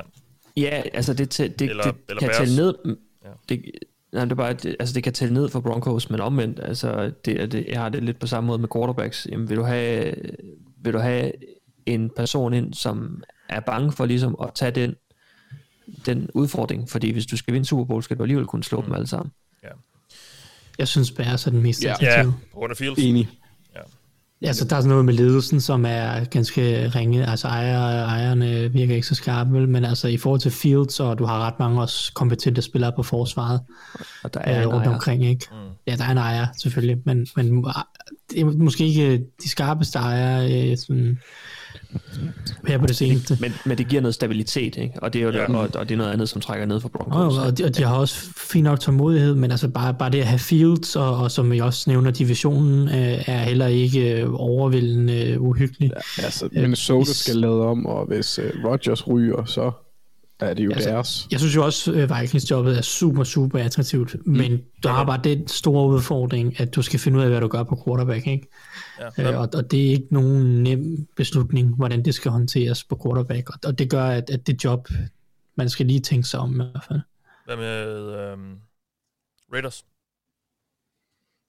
Ja, der, hvad er der? Der er Raiders og Jaguars, ikke? Jo. Jeg er ikke sikker på, at Raiders er, er øh, et, altså, at der er, er en ledig stilling. Så det, Ej, okay. det er faktisk en ting, som, det er faktisk en ting, som bliver super spændende, hvis, hvis det lykkes Raiders rent faktisk at vinde en kamp Ja, de skal i slutspillet. Det gør de jo ikke. første Det de jo interim ikke. coach nogensinde, som trods alt har ført sit hold i slutspillet, ikke? Øh, og trods alt på en rimelig god afslutning på sæsonen. Mm. Det har i hvert fald ikke været, det ser ikke ud som om, det har været en, at det har været negativt, de er kommet af med Gruden, og det ser også ud som om, at de rent faktisk er begyndt at fungere uden Henry Rocks, som ellers har været et stort problem, ikke? Mm. Øh, Jeg kan sige, hvis de rent faktisk vinder en kamp, og det er også et meget stort hvis, så er spørgsmålet med alt det, de har været igennem, om de overhovedet kan tillade sig at fyre ham, hvis han har så god indvirkning på spillerne. Om det så vil, det er ikke sikkert, det vil være den rigtige beslutning. Men De skal også bare lade være med at lave en Freddy Kitchens, ikke? Altså, Mm. Nå, men helt Ja, sikkert. det er det. Ja. Nå, men det er helt enig. Ja, okay. Uh, Anders Ø. Kirdan spørger, hvad er mest attraktivt for Doug Peterson? Jeg ved ikke, Anders synes i hvert fald, han skal til Florida. Uh, så han, fordi han skriver selv Jaguars med en quarterback, eller Dolphins med et hold. Ah, men det er vel fordi, han er, er han ikke Doug Peterson, hvor gammel er han? Skal han ikke ned og have noget sol? Ej, han er vel kun plus af nogle 50, er han ikke? Pas. Altså, han, han, han har spillet sammen med, med Brett Favre på et tidspunkt, så helt gammel er han heller ikke. Ah, Brett er også rimelig gammel efterhånden, er han ikke? Og jo, men han er, ikke, han er ikke 60 endnu i hvert fald. Nej, nej, nej. han, er, han, er, hans, han er Hele hans 53. ansigt har været gråt i, jeg ved ikke hvor mange år, så Men det Doc, er. Doc ville jo nok synes, det var fedest at lege med, uh, med Trevor Lawrence. ja, jeg synes, Dolphins-jobbet er utrolig uattraktivt. Ja, helt Ja, enig. det synes jeg også. Øh, Altså, jeg vil, øh, ja. Fordi at, at Ejer og Chris Greer, og du, du bliver ligesom bare bundet til en stol og sagt, øh, hvor der bliver sagt, øh, for ture til at fungere. Ej, Ja, og, og du, det er jo heller ikke et godt, et, et godt look øh, udad til, når man, når man fyrer en mand, som, udad, som alle synes har, gør det pisse godt. Øh, det, gider, Nej, man, gider plus- man tage over for ham? Altså, jeg ved og, godt. Plus, og så er rosteret jo også bare mangelfuldt. Ikke? Ja, præcis. og Chris Greer har, altså Dolphins havde, jo- de havde så mange picks og så meget cap space, og de har stadig et dårligt roster, ikke? Altså, jeg synes jo, jeg synes jo, de har ramt på nogle af de spillere, de draftede i år, øhm, som egentlig er interessante nok. Og så har de igen rocker mange penge. til free agency. Jeg mener, det er det hold lige nu, der har flest penge at gøre med. Så der skal ske et eller andet der også. Nå, jo, jo, det, er men- klart, det, det er klart, det er en fuldstændig game changer, at man i dag tager den beslutning, som man gør, fordi det virker som om, at det er fordi, man holder på ture. Mange af de her penge skulle jo gerne have været brugt på en quarterback. Men, Og men det- det, det tror jeg, at Doug Peterson han er rimelig ligeglad med. Jeg tror ikke, at, at de her to jobs som sådan er, er super attraktive for ham, fordi han skal indgå i en magtstruktur, hvor han vil være den lave igen, ligesom han var hos Eagles. Det tror jeg ikke, han gider, for at være helt ærlig. Jeg tror, altså Jaguars er, jeg synes jeg er lidt tvivlsom. Jeg synes, Trent Baalke er en forfærdelig GM. Ja, det er Men jo han det er der stadig. Jacksonville, ikke? Ja, Det, han det er der stadig. at man skal, te, man skal leve med ham, ikke?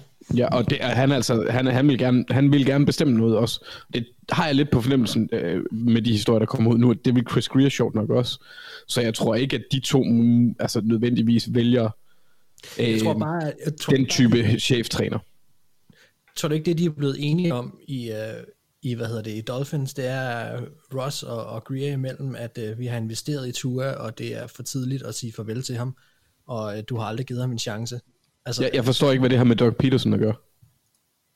Nå, nej, men du siger bare, at Greer gerne vil bestemme. Jeg tror Ja, bare, men, at, men i forhold til, øh, hvad der er mest attraktivt for Doug Peterson af Jaguars og Dolphins, så tror jeg egentlig ikke, at nogen af dem er super attraktive, fordi at der er nogle GM's, der også gerne vil bestemme.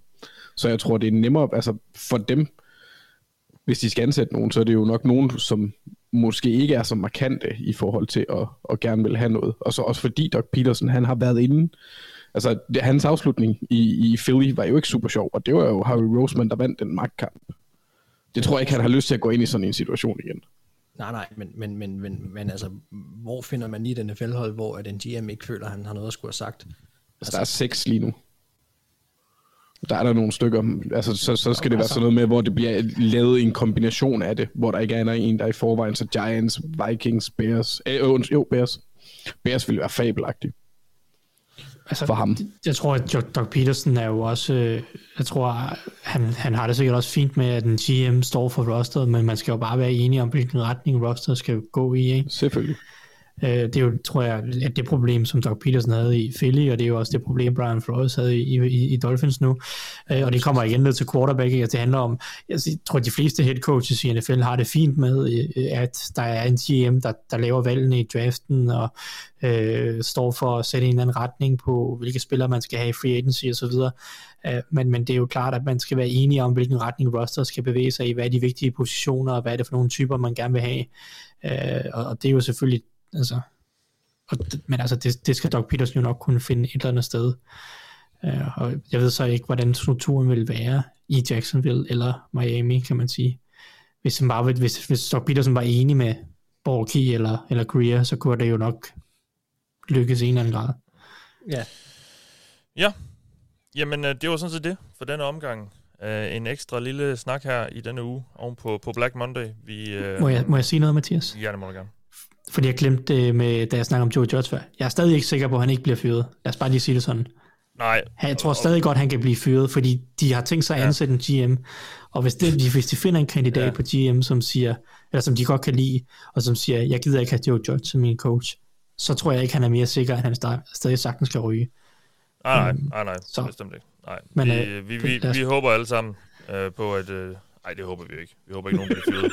Men på, for, for, for Giant, de- dem vi kender, der holder med Giants skyld, Din, din bror. Ja, ja, ja, blandt andet. Ja, han har allerede, sendt, han har allerede her til aften sendt mig en øh, eddikesur emoji over, som svar på, at, at Joe Judge stadig er der. Så jeg føler med, øh, med min bror. Ja. Det, øh, der er forhåbentlig bedre tider øh, på vej for, for Giants-fans. Det har godt nok været skidt i, i lang tid, men øh, det, det ser ud til, at der i hvert fald lige går lidt, før det sådan rigtig bliver lyst igen, øh, hvis mindre de, de trykker på knappen og fyrer Joe Judge. Vi er tilbage her i det ovale kontor igen senere på ugen, hvor vi selvfølgelig varmer godt og grundigt op til de øh, seks kampe, der skal spilles i NFL i weekenden, i slutspillet i wildcard-runden. Så øh, der er vi tilbage her med en øh, grundig gennemgang af dem, og øh, kigge på, hvad vi skal, skal holde øje med der. I denne omgang, der har du lyttet til mig, Mathias Sørensen, med mig har haft Anders Kaltoft, Thijs Ranger, Mark Skafte Våbengård og Magnus Jølnes. Lyttes ved.